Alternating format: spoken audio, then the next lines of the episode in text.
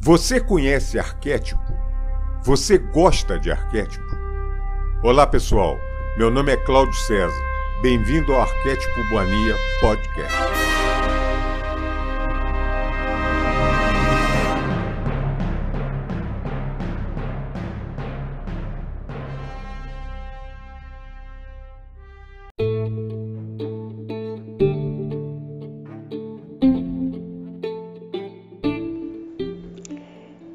Cartas de Cristo, Carta 4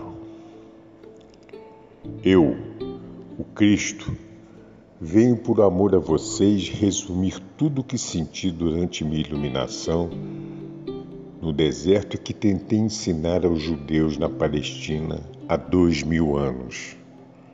Algumas passagens da minha vida foram narradas nas, nas cartas 1, 2 e 3. Se você já leu essas cartas, saberá que é da maior importância para o seu bem-estar compreender que, ainda que meus seguidores tenham criado uma religião que chamaram de cristianismo, fundada sobre histórias de minha vida e ensinamentos, não estou ditando essas cartas para ensinar e confirmar aquilo que eles disseram. O cristianismo é uma religião formal que, puramente por razões de conveniência, adquiriu muitas crenças contrárias à verdade espiritual de nossa fonte do ser. Que relação existe entre o derramamento de sangue e o espírito universal? Como você agora pode deve estar e deve estar percebendo, meus ensinamentos desde o princípio da minha missão na Terra, na Palestina, sempre foram carregados da mais elevada verdade da existência espiritual, sem ter nenhuma relação com os conceitos e racionalizações produzidos pelas mentes humanas. Portanto, repito enfaticamente: enquanto minha a minha personagem na Terra dois mil anos era de Jesus, o propósito de minha presença a presença crística nessas cartas é o de alcançar as almas sensíveis e inspiradas para ensiná-las como recorrer à ajuda divina durante o futuro horror no qual o mundo finalmente será envolvido. Foi por essa razão que meu poderoso desejo de resgatar aqueles que possam receber-me materializou-se na forma da verdade da existência, contida nessas cartas. Conheça-as e aceite-as. Gostaria que você soubesse e prestasse especial atenção ao fato de que fui aos judeus na Palestina 70 anos antes de Jerusalém ter sido arrasada. Fui aos judeus para dizer que o código de conduta que seguiam não teria nenhum valor quando os tempos difíceis do futuro chegassem e os conduzissem a um mundo hostil. Está registrado em Evangelho que eu chorei de desespero, lamentando o fato de que poderia ter reunido as pessoas, tal como uma galinha reúne os seus pintinhos sob suas asas, para protegê-las quando chegasse o tempo da destruição. Mas as pessoas não me ouviram. Em vez disso, seus líderes religiosos preferiram a minha morte. E depois da dispersão dos judeus, quando o tempo foi tirado deles, aprenderam algo nessa experiência? Perguntaram-se por que tal catástrofe os tinham apanhado desprevenidos? Não. Continuaram com suas velhas tradições e com a crença em sua superioridade, ainda que repetidas vezes os fatos históricos mostrassem que eles estavam tão sujeitos a desastres quanto os demais. Nesse momento presente, escolhe ainda ignorar as verdades da existência que ensinei na Palestina e fazem recair sobre, sobre si as mesmas condições que existiram durante minha vida terrena naquela região. Aonde quer que eles vivam, seus valores materialistas e suas tradições de uma crença por um, por um olho por um olho estão ainda atraindo para si o sofrimento humano que criaram para outros através dos tempos, por sua arrogância e cobiça. todo o sofrimento que tiveram foi provocado por eles mesmos. Isso também se aplica àqueles que, por conveniência, aliaram-se aos judeus devido ao seu poder nas esferas financeiras e, e nos mercados mundiais. Quem é que mantém faminta a grande maioria da população mundial, quando haveria tanta comida armazenada para alimentá-la adequadamente se, se fosse abandonado o lucro como motivo para a existência? Se tivessem vontade, os líderes financeiros poderiam criar e colocar em ação planos para distribuir aos necessitados o excedente de mercadorias. Se o fizessem, encontrariam o universo inteiro respondendo com bênçãos.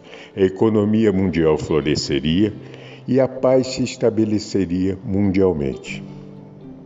Porém, antes que isso possa acontecer, aquilo que já tiver sido criado na consciência pelos comportamentos agressivos e degradados no mundo inteiro deverá se materializar na experiência humana, não como castigo, mas como consequência natural das leis de existência.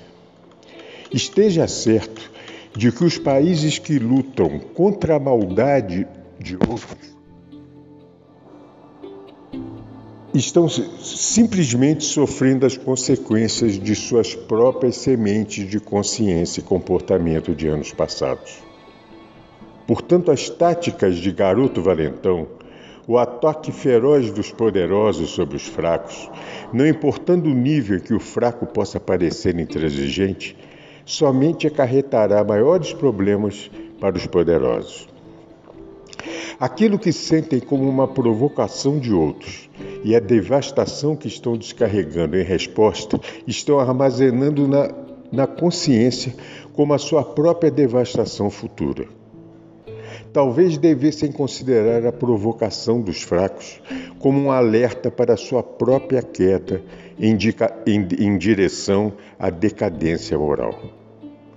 Como essas pessoas estão constantemente violando as leis da existência, atraindo a destruição com uma intensidade incomparável sobre as cidades e sobre a terra, minha intenção nessa carta é não apenas resumir tudo o que ensinei e vivi na Palestina, mas também explicar claramente as causas que darão origem à crise mundial que se aproxima da qual não tratei da última vez que vim falar à humanidade. Essas cartas foram escritas antes da época mais crucial de sua história e agora que as provas estão prestes a cair verdadeiramente sobre o mundo, você se perguntará por que não avisei mais cedo. No entanto, tem tentado alertar o mundo através de mentes receptivas nos últimos 25 anos, mas nem os meios de comunicação, nem as editoras, nem a televisão dispuseram-se a conceder-me a oportunidade de falar através de meus representantes. Os políticos puderam chegar até você, mas eu, o Cristo, não pude. Motivo disso? Os corações endurecidos e a recusa em aceitar que eu, o Cristo vivo, poderia voltar nesse momento através das mentes preparadas e dispostas a avisar as nações sobre o que estavam criando para elas mesmas no futuro. As igrejas que afirmam crer em minha existência estiveram obcecadas com suas próprias tradições religiosas humanamente concebidas, assim como os materialistas. Agora que sou a vigésima terceira hora, quando o medo toma conta das multidões e elas estão dispostas a levar em conta as minhas palavras, as portas devem se abrir sem reservas, ou de novo meus esforços pela humanidade terão sido em vão. Voltei para dizer que realmente haverá uma separação entre as cabras e as ovelhas, como é narrado nos evangelhos da Bíblia. As ovelhas se referem àquelas almas que possam receber pacificamente a verdade espiritual mais elevada que já é derramada sobre a terra. As cabras referem-se àquelas que não têm a capacidade de escutar nada, nem ninguém, porque seus espíritos são demasiadamente rebeldes e egocêntricos. Por que serão separados agora? Porque aqueles que foram capazes de receber a verdade que essas páginas contêm e de viver segundo as orientações que vêm das leis da existência, verão que ainda o próximo período da história mundial seja de fato amargo. Eles continuarão em relativa paz e proteção, na satisfação das necessidades e na elevação do espírito. As cabras, lamentavelmente, terão que suportar toda, toda a força horrível de sua inata consciência rebelde. Isso não é um castigo de alguém que vem do alto, mas a consequência natural da lei da existência. Aquilo que você carrega na mente e no coração acabará por se exteriorizar em seu corpo, em sua vida e no meio que o rodeia. Quando você resiste e se rebela, a vida oferece resistência no cumprimento dos seus desejos.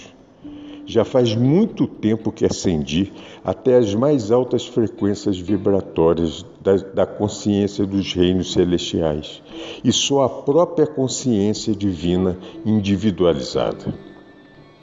Minha consciência pode envolver o globo terrestre para responder àquele que me chamar isso acontece com todos os grandes mestres que viveram na Terra, que se iluminaram e perceberam a realidade da fonte de todo ser e que ensinaram as pessoas desde, desde a sua elevada iluminação.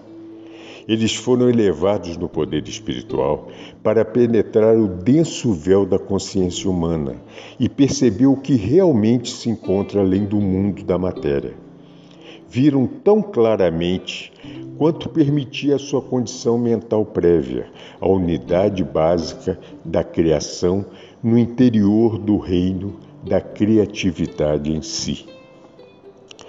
Todos eles, depois da transição para a dimensão seguinte da existência, escaparam da roda da, da, reencarnação e alcançaram reinos cada vez mais altos de pura consciência espiritual individual até os portais da própria consciência universal. Converteram-se em consciência divina individualizada, possuindo o poder e a visão interior da consciência divina. Eles também compartilharam da consciência crística, como eu dizia em uma carta anterior. Eles combinaram as alturas do amor inteligente com as alturas da, da inteligência amorosa misturando o poder da vontade com o poder do propósito. Eles são igualmente masculinos e femininos em sua atividade. Eles são a perfeita manifestação de força e nutrição.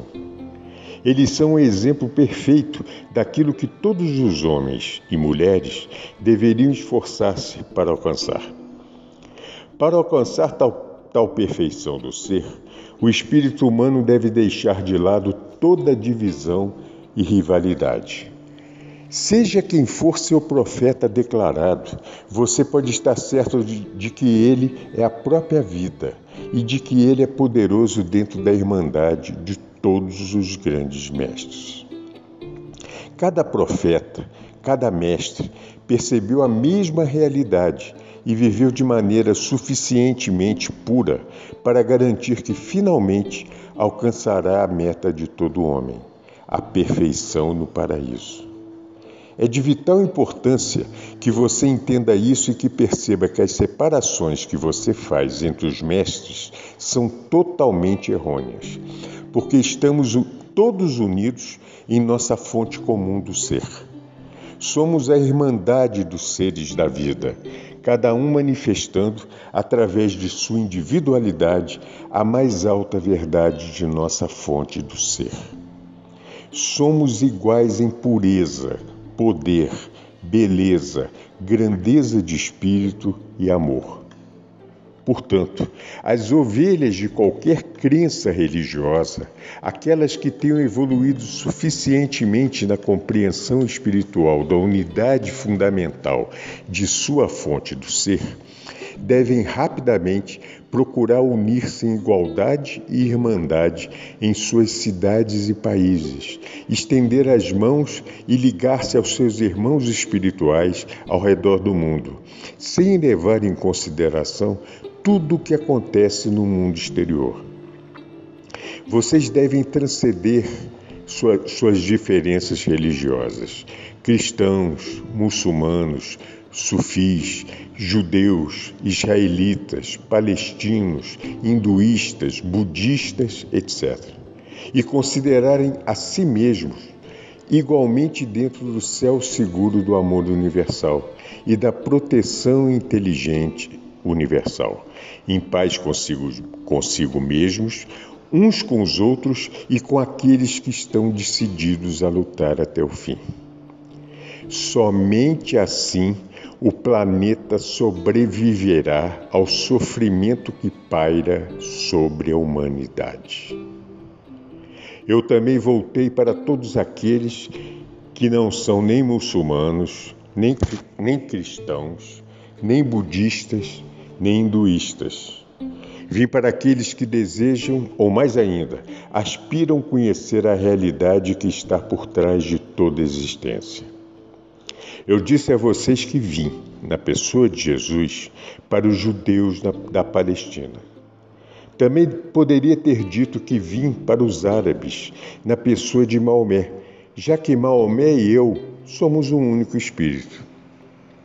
Dividir-nos numa pessoa com nomes diferentes, Jesus e Maomé, ou Maomé e Jesus, é o mesmo que dar sobrenomes diferentes a gêmeos idênticos, porque um deles ensina literatura e o outro matemática. Ambos pertencemos à consciência crística. Ambos somos individualizações da consciência divina. Quando estivemos na Terra, ambos falamos de um Deus de amor e de compaixão, segundo a, fo a, forma pela qual nossa condição humana nos permitia perceber nosso conhecimento inspirado de Deus. Você deve ter em mente que ambos éramos seres humanos profundamente condicionados por nossas crenças tradicionais, herdadas através dos séculos. Portanto, nossa inspiração nos veio através de mentes já portadoras de outras ideias. Como já disse, a inspiração a menos que seja dirigida para uma mente limpa e desprogramada, sempre assumirá a característica das convicções adquiridas no condicionamento da primeira infância. Ao cessar o influxo de inspiração, a mente racional assume o controle e começa a explicar o novo conhecimento e a nova visão segundo as referências do que já é aceito pela mente humana. Mas, como contei antes, fui um rebelde quase desde o início de minha vida e já não podia aceitar as crenças judaicas. Eu era uma vasilha limpa, ávida, receptiva, de mente aberta, na qual se poderia derramar a verdade da existência no deserto, me permitindo ver claramente a consciência universal. Nossas percepções são de uma espécie mais elevada. Somos de uma mesma mente, uma mesma vida, um único amor, alcançando igualmente o muçulmano, o judeu, o cristão, o budista e todos os seres, ateus ou agnósticos. Nossa única razão para buscá-los é para trazer a inspirada mudança no coração, que os levará a reconhecer sua essência, irmandade em espírito, que os incentive a ter novos pensamentos, a manterem relações pacíficas com perdão em seus corações e daí em diante a viverem suas vidas de maneira diferente, extraindo luz de sua fonte do ser. Ambos teríamos muito a falar para você da consciência universal. A você que está vivendo nessa era, que alcançou grande compreensão científica e que já pode receber o que ambos temos a dizer. Juntos dizemos a uma só voz: preste atenção, escute. Nós e você na terra somos todos um. nas próprias raízes do nosso ser. Qualquer destruição que você possa causar a outros também estará causando a si mesmo. Eu, nós, deixamos claro que nós viemos para todas as pessoas de bom senso, de boa vontade e de bom coração, sem levar em consideração sua atual raça ou crenças religiosas. Nós abraçamos a todos, amamos a todos, acolhendo-os sob o manto de nossa consciência de proteção e segurança. Estamos conscientes de seus problemas na Terra nesse momento. Nós estamos conscientes do conflito que existe há séculos entre o judaísmo e o islamismo. Mas essa ruptura não tem nada a ver com nós, com nós mesmos. Suas brigas não nos afetam. Por que arriscar seu próprio bem, sua futura felicidade, brigando por algum conceito sem sentido e, portanto, sem valor? Na verdade, vocês se apegam à religião escolhida porque, na profundidade de seus corações, estão todos buscando a fonte de seu ser, embora chame a sua fonte do ser por nomes diferentes. Ambos estamos conscientes dos esforços, esforços individuais de alguns judeus para viverem uma boa vida e de alguns islamitas para verdadeiramente reverenciarem e venerarem Alá durante todo o dia, atribuindo tudo o que fazem e conseguem ao seu poder que trabalha através deles. Estamos conscientes de que há cristãos imersos em suas crenças de salvação pelo sangue de Jesus. Todos estão se esforçando para alcançar bondade, mas nunca alcançarão enquanto permanecerem divididos em suas crenças. Uma vez que o turbilhão de mútua agressão da atual consciência mundial tenha se esgotado completamente, chegará o dia com toda clareza em que muçulmanos, judeus, cristãos, budistas e hindus estarão juntos, rejeitando as diferenças de suas crenças religiosas e misturados num só povo para agradecer a consciência divina, da qual receberam seu ser e da qual virão todas as futuras bênçãos sem limites, de vidas belas e inspiradas, cuidando uns dos outros. Todos juntos reconstru reconstruirão sobre as velhas bases e dirão: que nunca volte a acontecer tal coisa entre nós, uma vez que agora sabemos que na raiz de nossa existência somos verdadeiramente unos. Quando causo sofrimento a você, eu também sou diminuído na vida divina e meu próprio sofrimento virá a seguir. Nós e a Irmandade na Consciência Crística também estamos plenamente consciente, conscientes dos budistas e hindus, dos seguidores do Tao, dos adeptos espirituais nas Filipinas e de todas as demais seitas e disciplinas religiosas de cada país, cujo objetivo é alcançar e tocar, ainda que momentaneamente, o equilíbrio de sua fonte universal do ser. Temos consciência de tudo. Todos vocês estão envolvidos em nosso amor universal, compaixão e proteção. Todos vocês são importantes para nós, independente da sua crença, pois todos são unos na, ra na raiz de seu ser. Suas almas estão unificadas na consciência divina. Um e todos estão unificados e são unos ao nível da alma, na sua fonte do ser. Quando uma gota de chuva cai da palma de sua mão, você pode dizer que, por estar em sua mão, ela se separou da chuva que cai na terra. Mas essa gotinha é diferente em seu ser, na composição química, na qualidade de pureza ou força do restante da chuva que está caindo ao seu redor. Você poderia tingir sua gotinha com tinta verde e torná-la verde, mas poderia dizer que a gotinha verde é completamente diferente do resto da chuva que cai naquele momento?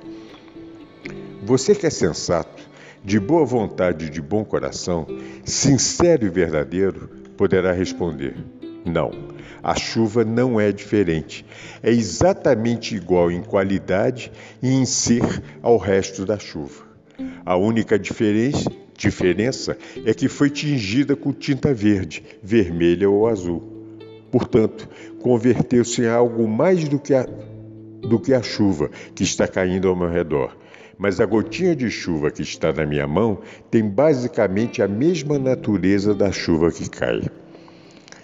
Cada um de vocês, não importa quem você é, qualquer que seja a cor de sua pele, o tipo de cabelo que enfeite a sua cabeça e a proteja do sol, o formato de seu corpo, a língua que você fala, os pensamentos que você tem, o tipo de palavras que usa, as obras e ações que realiza como resultado de suas crenças e pensamentos, não importa quais sejam suas diferenças físicas e de consciência humana, você é igual a todos os demais, da mesma qualidade, gerado da mesma fonte do ser, tendo o mesmo potencial infinito, as mesmas capacidades espirituais infinitas a respeito de tudo.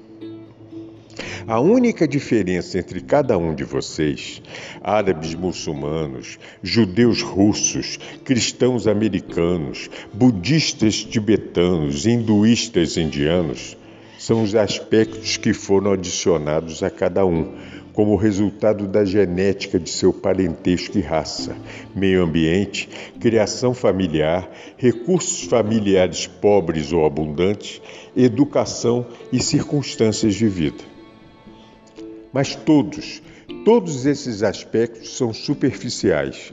Eles mascaram a realidade que você chama de alma, assim como a tinta mascara a verdade referente à gota d'água na palma de sua mão. Sua alma procede diretamente da consciência divina e permanece sendo dela mesma, primitiva, pura e unificada consciência divina com todas as outras almas, apesar de todos os aspectos que a tenham encoberto e corroído desde seu nascimento. Você também deve compreender que todos nascem com capacidades humanas diferentes para aproveitar os aspectos que lhes são adicionados ao nascer. As capacidades humanas que serão utilizadas pela alma de cada um dependem do progresso espiritual que cada uma ob obteve durante vidas anteriores. Algumas pessoas emergem de profundos abismos depressão ou desespero e alcançam altas posições de confiança e respeito, exercendo grande influência sobre os demais. E algumas pessoas caem das alturas vertiginosas, repletas de vantagens, riquezas, oportunidades e talentos, para os buracos negros do desespero, depressão, consumo de drogas, assassinato, violência sexual e outros. No entanto, apesar de tudo o que vocês fizeram ou deixaram de fazer, de suas oportunidades ou da falta delas, todos vocês permanecem fundamental e basicamente no mesmo estado de ser e potencial.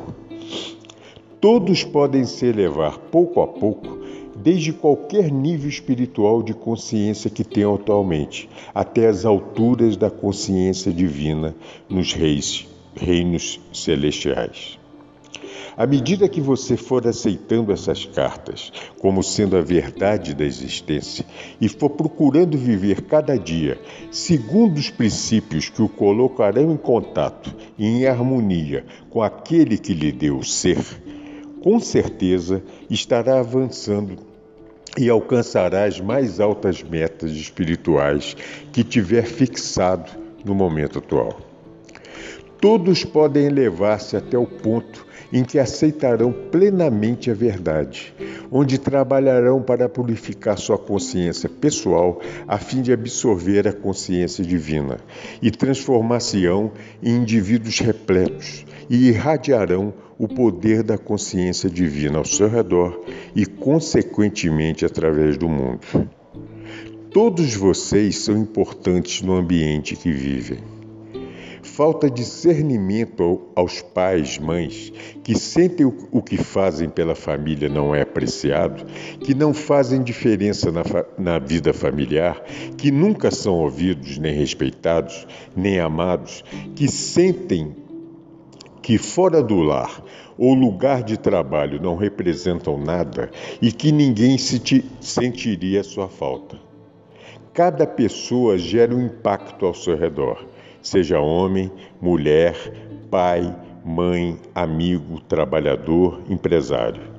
Se desaparecesse, haveria uma falha no tecido do ambiente, haveria uma perda e demoraria muito tempo para que se preenchesse esse espaço com a chegada de outro, com novas atividades para substituir as que foram abandonadas. A voz e o poder do maior, do fazedor do bem, assim como do mais humilde trabalhador que varre o chão ou os caminhos do jardim, deixam igualmente o vazio. Cada um ocupa um lugar especial no ambiente. Cada um traz seu próprio talento, sua própria personalidade, sua própria maneira de fazer as coisas, seu próprio impacto nas pessoas com quem fala, no lugar onde vive e trabalha. Cada um é essencial em seu, em seu próprio quadro de vida. Ninguém pode roubar a importância de uma pessoa a não ser ela mesma, ao negar seu próprio valor. Mesmo uma pessoa que tem nascido com deficiências tem seu lugar único de importância na família e no ambiente. Às vezes ocupa uma posição de importância maior do que se tivesse nascido completo e perfeito. Suas conquistas despertam admiração e respeito. O impacto que você tem no ambiente depende totalmente de sua vontade de ser, de sua vontade de agir, de sua vontade de irradiar boa vontade, de sua vontade de aproveitar ao máximo suas oportunidades, de sua vontade de ser especial para as pessoas ao fazer com que se sintam melhor do que antes e de ter conhecido você. Cada uma dessas condições surge da vontade que se exerce a cada momento. Alguns nascem com uma vontade poderosa, outros com uma vontade menor. Mas no momento em que uma pessoa percebe completamente que toda a força de vontade se extrai da consciência universal e de que se pode aumentar a força de vontade pedindo a fonte do ser pelo seu aumento, a pessoa começa a perceber que, afinal de contas, a força de vontade não tem absolutamente nenhum limite. Pode ser extraída segundo a magnitude e a força da fé de cada um, da própria consciência universal. Todo indivíduo de qualquer gênero, raça, nação, religião, nível de recursos e renda, do mendigo até o rei, é igualmente importante no momento do agora e no momento do final do dia. As verdadeiras diferenças surgem somente do que cada um de si mesmo neste momento, no próximo momento e no resto do dia. Um rei ou primeiro-ministro pode ser recordado por sua bondade, pelos benefícios que tenham trazido para o seu país ou pela miséria que impôs ao seu povo. Do mesmo modo, um homem nascido numa família pobre, que pode não ter desenvolvido suas habilidades até um alto nível, mas que deu tudo de si no serviço ao seu ambiente, no final será venerado por seus parentes e amigos, e na próxima vida colherá o que semeou, assim como o rei ou primeiro-ministro. Tal pessoa terá tra trazido vida a seu ambiente, porque a natureza da força vital é o amor e o, e o serviço incondicionais, o trabalho e a harmonia, dando o que for necessário para a satisfação das necessidades do outro. Se a cada dia sua força vital foi empregada simplesmente para servir uma xícara de chá aos doentes, então deixe que essa força vital seja empregada em sua forma mais elevada.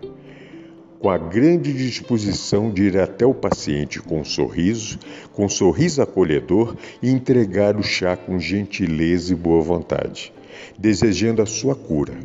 Dessa maneira, aquele que serve o chá pode transformar-se em um instrumento radiante de cura e elevação. Quanto mais frequentemente o servidor do chá pedir silenciosamente pelo influxo da consciência divina até a sua própria consciência, maior e mais penetrante será a irradiação de sua força vital para o paciente. Pode ser que o doente não esteja consciente do que está acontecendo, mas um quarto com pessoas doentes, atendidas por tal servidor, o cuidador, recuperará a saúde mais rapidamente do que um quarto com pessoas que recebem o chá de alguém que o serve sem um olhar, sem uma palavra, sem um pensamento amável. Não, cada trabalho, cada momento pode ser sagrado, belo, radiante, com o influxo da força vital da consciência divina que vai elevando e curando a si mesmo e aos outros. Se a pessoa dedicar tempo para perceber que ele, ela, é um canal da consciência divina, a qual é toda cura, toda proteção, toda satisfação das necessidades de cada pessoa. Uma pessoa, mesmo aquela que limpa o chão, esvazia as comadres, possuindo esse conhecimento, pode entrar em um quarto e transformar-se no mais importante, talvez o único, distribuidor de bem entre seis pessoas que estão se, se ocupando das comadres. Tal pessoa pode ir deixando atrás dela um legado de aumento de força em cada paciente. Toda pessoa que se dá conta de que seus olhos irradiam uma força de vida poderosa em direção daqueles a quem ela destina seu olhar, pode estar certo de que este olhar penetrante apoiador e sorridente, é benéfico para quem o recebe. Pois tudo que nós, sim, você e eu, o Cristo, pensamos e fazemos é um ato de consciência. E a consciência é a força da vida. Com a atividade de nossas mentes, a, a, sua e a minha, damos formas à nossa consciência, à nossa força vital de diferentes modos que abençoam ou amaldiçoam um ambiente. A única diferença entre você, Maomé e eu, conhecido na Terra como Jesus, é espécie de pensamentos e sentimentos que Maomé e eu irradiamos aos demais. Ambos irradiamos a energia da consciência que dá vida ao mundo. O que você está irradiando em seu mundo? Lembre-se uma vez mais de como, em um momento de grande aflição durante meu tempo na Palestina, amaldiçoei a figueira e ela murchou até as raízes. Pouco depois eu também fui igualmente amaldiçoado, tanto pelos soldados romanos como pelos sacerdotes judeus. Eu também murchei até as raízes antes de morrer na, na cruz. Tome cuidado com o que você envia aos demais e tenha certeza de que gostaria de receber o mesmo. Um copo d'água dado a alguém com carinho pode abençoar e elevar essa pessoa, ou entregá-lo de má vontade pode trazer com que aquele que o recebe se sinta diminuído e de pouca importância, um pouco mais fraco e deprimido. Qual papel você desempenha em seu ambiente? Você é honrado e reconhecido pelo amor e boa vontade que distribui no momento em que pisa em seu lugar de trabalho? Você percebe o que é realmente importante na vida? Você estabeleceu um plano espiritual, uma meta espiritual para ser alcançada antes de passar para a próxima e magnífica dimensão? Você estará suficientemente purificado e comprometido com o amor incondicional para entrar nos níveis mais elevados da consciência espiritual? Ou seus objetivos ainda serão aqueles de seu plano terreno? Pergunte a si mesmo: que papel você realmente quer desempenhar em seu ambiente? Qual é o seu destino espiritual? E mais importante ainda, quais são as suas atitudes para com os demais? São de superioridade, exclusividade? Ou tem a consciência de que a maioria das pessoas está fazendo o melhor que pode com os talentos que possui? Para alcançar o seu plano potencial, você deve saber que nem posição, nem riquezas pode impor limites ao poder que você exerce no mundo. Suas únicas limitações são suas atitudes e os pensamentos que surgem de suas atitudes. A força vital que se irradia da mente do rei, do primeiro-ministro, do general ou de um humilde servo ou soldado é, é igualmente poderosa e produtora de bem no ambiente, desde que cada um discipline seus pensamentos até chegar a estar sintonizado com as frequências espirituais do amor incondicional e da consciência divina.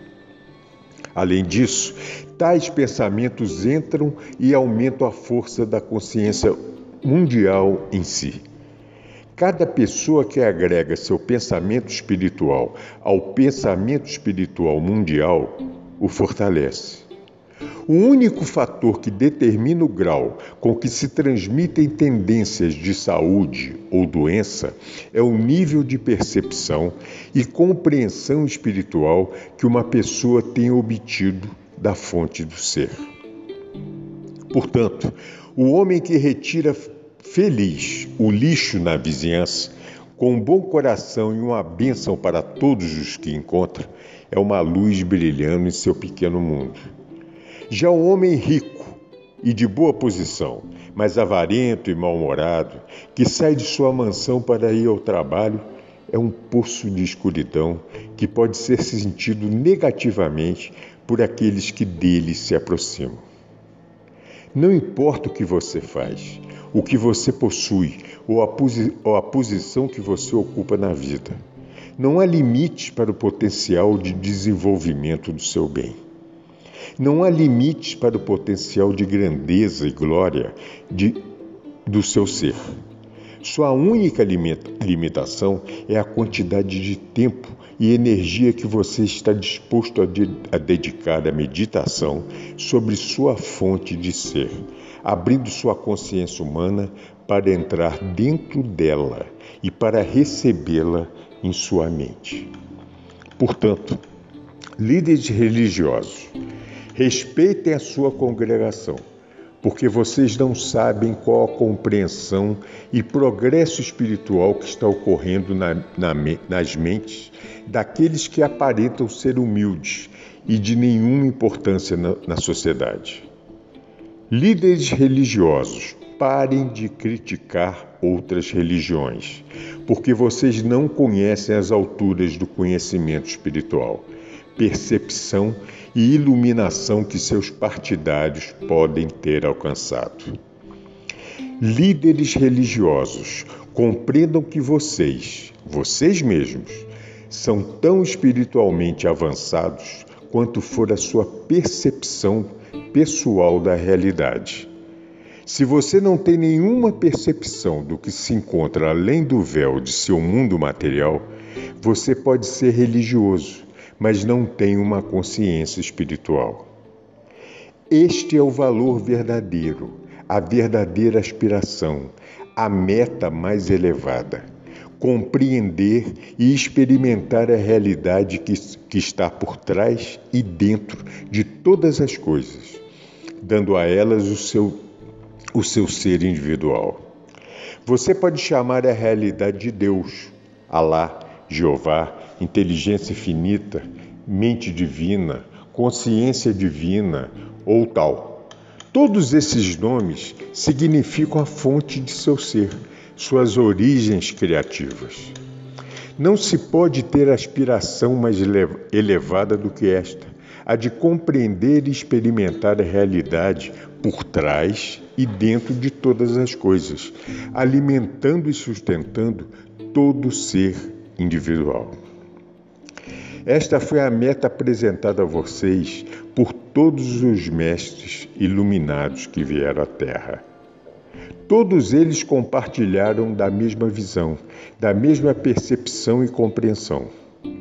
Tais mestres foram tidos em autoestima, mas poucos de seus seguidores entenderam seus ensinamentos. Cada pessoa interpretava as palavras do Mestre à sua maneira. A interpretação de cada um surgiu de seu próprio condicionamento e ideias preconcebidas. Em sua vida pessoal, lembre-se a cada momento de que seus pensamentos, palavras e ações não têm influências apenas em sua vida futura, mas também que afetam as pessoas com quem se relacionam em qualquer momento. Como você, empresário ou empregado, está contribuindo pessoalmente para o bom funcionamento do negócio com o qual ganha vida, seja uma fábrica, granja, loja ou escritório profissional. Quanto bem-estar ou de bons sentimentos oferece aos seus funcionários ou colegas de trabalho? O que você faz pelo edifício inteiro? Pelo edifício inteiro? Você pode perguntar surpreso. Repito, o que você faz por seu edifício, seus veículos, sua empresa comercial inteira? Tudo: tijolos, massa, aço, vidro, papel, metal, pneus, motores e gasolina são impregnados com a consciência que você libera ao ocupar-se desses seus assuntos diários. Esse é o motivo pelo qual algumas pessoas deixam um rastro de destruição atrás delas, porque possuem uma consciência mal-humorada, irritadiça, crítica, destrutiva, enquanto outros guardam suas posses intactas e com aspecto novo durante anos, porque as apreciam e cuidam delas diariamente. Tudo em sua terra é energia da consciência tornada visível que tem a forma de matéria inanimada sólida ou plasma vivo. Com seus pensamentos, você alimenta ou destrói o que existe em seu ambiente. O que você está fazendo para sua família, o seu lar e seu ambiente? Você é ranzinza, resmungão, tem pensamentos destrutivos em relação ao seu trabalho e aos demais? Então esteja certo de que está deixando um pequeno rastro de consciência destrutiva atrás de si, que ajudará a corroer tudo que ela penetrar e impregnar. Se você se concentrar no desejo de amar, de aceitar, de trabalhar com alegria no coração, então não importa onde estiver, estará derramando uma consciência de força, bênção e crescimento. Quando estive na, na terra, na Palestina, tratava com judeus ortodoxos que acreditavam e mantinham códigos de conduta tão severos que beiravam a crueldade. Suas leis tradicionais inibiam, eram deprimentes, limitadoras e ridículas. Trouxe a esse povo uma nova visão de um pai, um pai eterno que era transcendente a eles mesmos porém presente em toda parte, sempre consciente, consciente de suas necessidades e de um amor tão universal que podiam estar certos que era sempre a vontade do Pai que satisfazia suas necessidades. Disse às pessoas que olhasse à sua volta, para o campo, para os morros onde, onde pastavam pacificamente as ovelhas e cabras, para os lagos cheios de peixe, para as aves voando no ar, pousando e fazendo seus ninhos nas árvores, e para as flores tão esplendidamente vestidas de muitas cores. Disse: Olhem e compreendam o que vem. Estão vendo um mundo onde cada coisa tem sua necessidade e todas as necessidades são satisfeitas. Como podem duvidar ao, ao ver as ovelhas vivendo apenas do pasto. O que tem o pasto que alimenta a pele, os ossos, o sangue e a carne e produz as crias? Não estão testemunhando uma maravilha de suprimento? Olha as necessidades dos pássaros, que são maravilhosamente providos do que precisam. Eles têm refúgio nas árvores e sementes para se fortalecer. Quantas pessoas que têm necessidade de abrigo, alimento e vestimento, o Pai deu a elas o mundo inteiro com o qual podem satisfazer suas necessidades. Depois de ser iluminado, Maomé percebeu o mesmo, o mesmo espírito universal que vive dentro do ser, ao mesmo tempo existente e ativo em todas as coisas. Ambos, Maomé e eu, falamos com os nossos conterrâneos a respeito da mesma verdade inspiradora e fizemos o mesmo tipo de pergunta. Como um pai que tudo sabe, Alá, a consciência divina, não está consciente de suas necessidades mais profundas, suas necessidades de amor, saúde e prosperidade. Como podem duvidar? Tenham apenas fé e suas necessidades serão satisfeitas de acordo com sua fé. É a sua falta de fé que rouba a energia do fluxo natural do Pai, Alá, amor em seus corpos, seus relacionamentos e em sua vida. Quando estava na terra na pessoa de Jesus, frequentemente desesperado eu exclamava: Oxalá eu pudesse contar demonstrar e fazer-los ver como é que o Pai conhece suas necessidades.